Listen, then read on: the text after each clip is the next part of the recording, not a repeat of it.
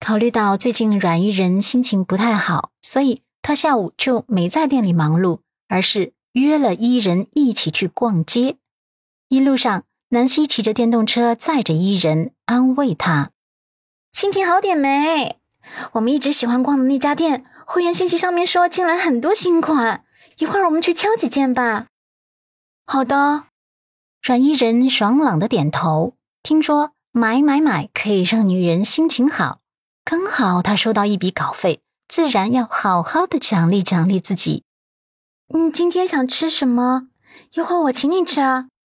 南希有些小心翼翼的，阮依人受不了的翻白眼：“打住吧，我心情已经平复了，你不用这么小心翼翼的安慰我。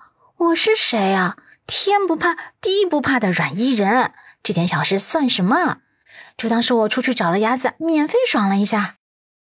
阮南希满头黑线，得了，别胡说了，这事就算过去了，别没心没肺的拿出来调侃了自黑了，以后还找不找对象呢？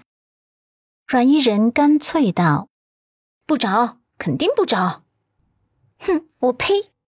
阮南希瞪眼。遇到合适的，马六谈恋爱。两个人一路说说笑笑的到了商场，阮南希的眸光不自觉的往那些精品男装区域扫，他总是自动脑补陆先生穿上那些西装，或者是打上那些领带的画面。阮依人看他的小眼神一直飘啊飘的，直接将他拉进男装区。小样，刚结婚才多久啊，就已经想着当一个贤妻良母了？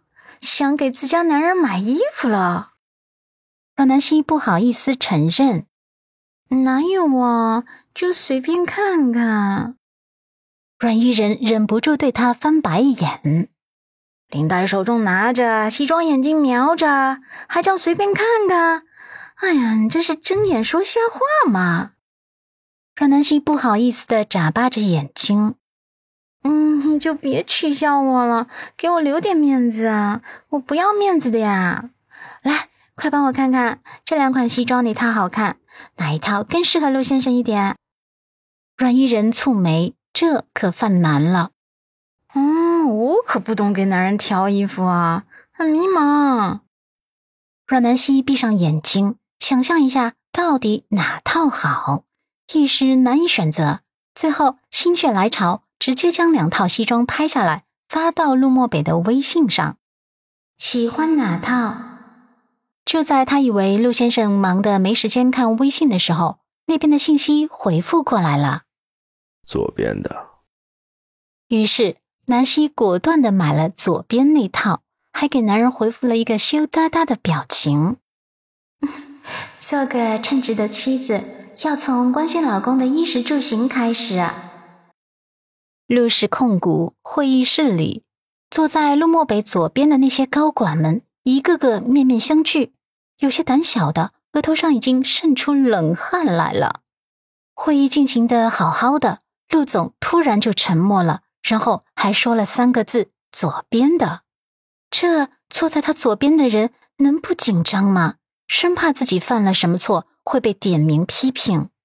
只有坐在陆漠北右手边的蓝子琪比较淡定，他眸光微微一瞄，就看见陆总在对着微信上小女人头像发呆。陆总这会儿的失常就不难解释了，肯定是总裁夫人那边发来信息了，陆总在回呢。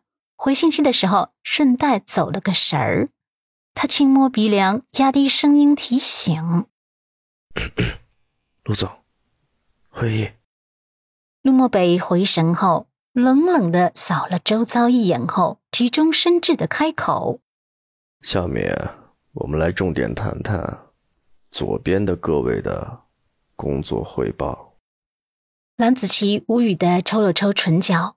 陆总还真是陆总，都那么尴尬的走神了，还能给话题扯回来，智商真是高。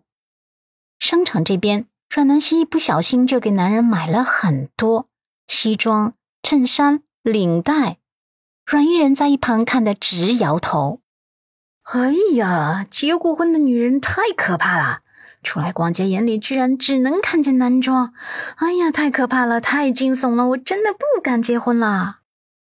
阮南希为了堵住他的嘴，只好把他往女装区拉。行了行了，挑女装吧。于是两人这才欢快的试穿起衣服来。阮南希试了两条短裙后，有些纠结了，到底选哪条啊？阮伊人有了之前的前车之鉴后，直接叫他问陆先生。阮南希不好意思太黏着男人了，于是就发了个朋友圈，想问问朋友圈的意见。